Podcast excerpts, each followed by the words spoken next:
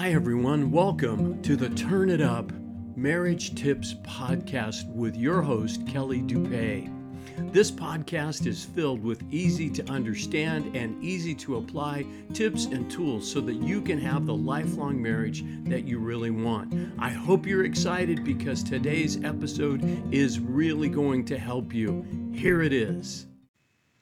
Hey, everybody. Hope you're doing well today. Hi, my name is Kelly. I'm a pastor, police chaplain, marriage coach, and author of this book, Turn It Up How to Have the Lifelong Marriage That You Really Want.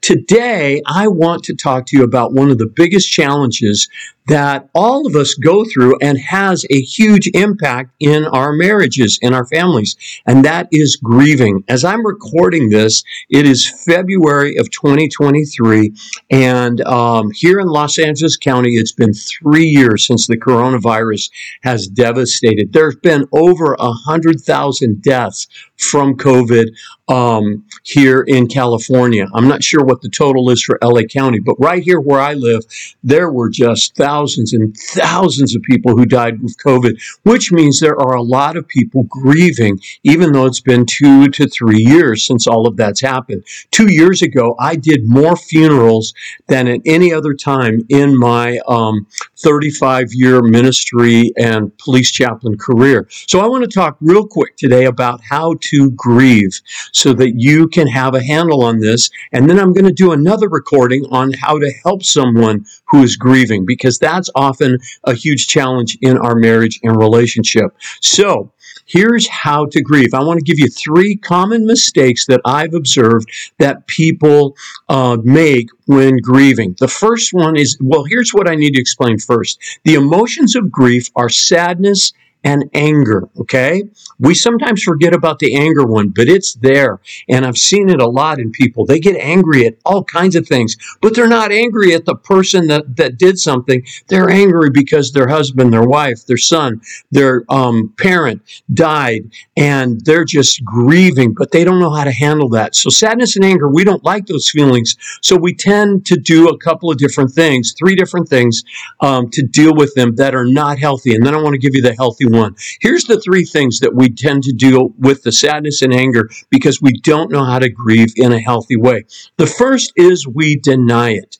Okay, so what happens? We're minimizing it. Oh, well, I know my dad is in a better place. And, um, you know, it's no big deal. I'm okay. So either minimize or deny, or we pretend, you know, you go to church and how are you? Oh, I'm great. No problem. Everything's fine. Oh, yeah, my dad died last week.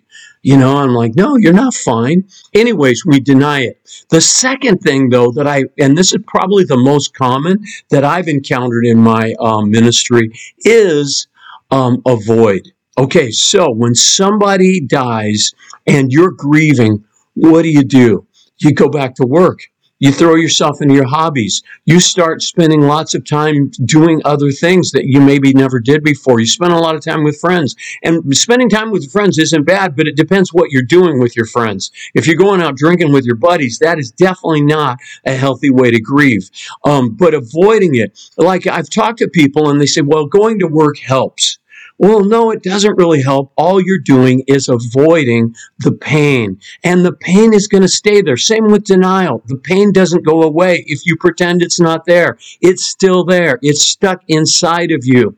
So we deny it. We avoid it. The third thing I've seen though is that people medicate it or and by medicate I mean self medicate. I don't mean like going to the doctor and getting some help that you really do need. I mean drugs, alcohol, sex, shopping, food, um, buying new toys, you know, like the dirt bikes or the dune buggies or, you know, the boat or the new car. I've seen people do all kinds of things because those things make you feel better temporarily.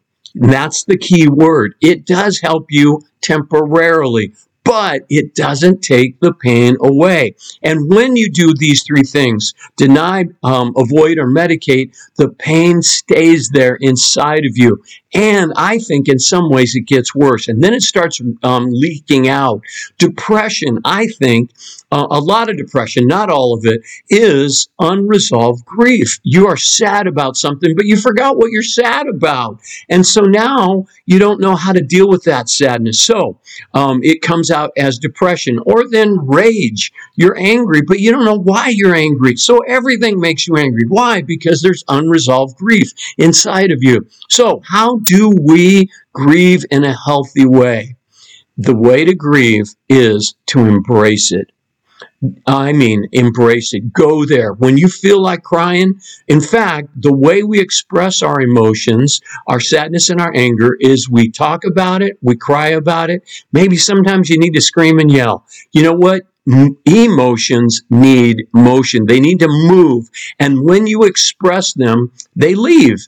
I mean, now they don't all leave. It's not like one cry session and everything's fine. No, it takes a lot of time. But the more you cry, the more you talk. So going to a grief group is super, super helpful. Or then journaling, talking to someone, getting together with a friend who's just going to let you express how you're feeling and not judge you for it all of these things is the healthy way to grieve. Jesus said this Blessed are those who mourn, for they shall be comforted. So reach out to God and tell God about your sorrow. Tell God about your pain, your sadness, and allow God's comfort to come in. But He's going to come in in a couple of different ways. He's going to come in first by His Holy Spirit, but He's also going to come in through the people that you talk to about your grief as you express it. So don't do those three mistakes of deny, avoid, or medicate, but instead embrace it. When you feel like crying, go ahead and cry. When you, when you feel like, I mean, I've talked to people that schedule it. Well, I can't break down and cry at work, so I just kind of hold it in. But then when I get home, you know what? I let it all out. That's how you do it. Embrace it. Go there with it. And if you need more help, reach out to me. My website is um, turnitup.coach. You can send me an email from there. You can book a call. Be glad to help you with this and how it's impacting your, your uh, marriage. I'm going to make another video, by the way, about how to support someone who's grieving. So perhaps you're not grieving the same way your husband or wife is because of the connection to the person that died. You're grieving somewhat, I would imagine imagine, but maybe not in the same way. But how do you support each other in your marriage? So watch for that recording. Uh, it's on its way. But for today, I want to encourage you to grieve in a healthy way. So that's it. God bless you and may God bless your marriage. Hey, everybody, it's Kelly, and thank you for listening to this episode of my podcast. If there's anything else I can do for you, please reach out to me at my website, which is turnitup.coach.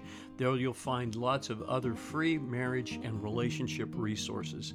Also, if you are listening on Apple Podcasts, please follow, rate, and review this show so that I can let other people know about it as well. It really, really helps, and I would love to hear your thoughts and uh, see how you review it. So, thank you very much in advance for following, rating, and reviewing this podcast. Lastly, I have a free Facebook group called Turn It Up, a group about relationships and marriage, and I'd love to have you join us. So, look us up on Facebook and uh, apply to join us, and I'll be glad to accept you.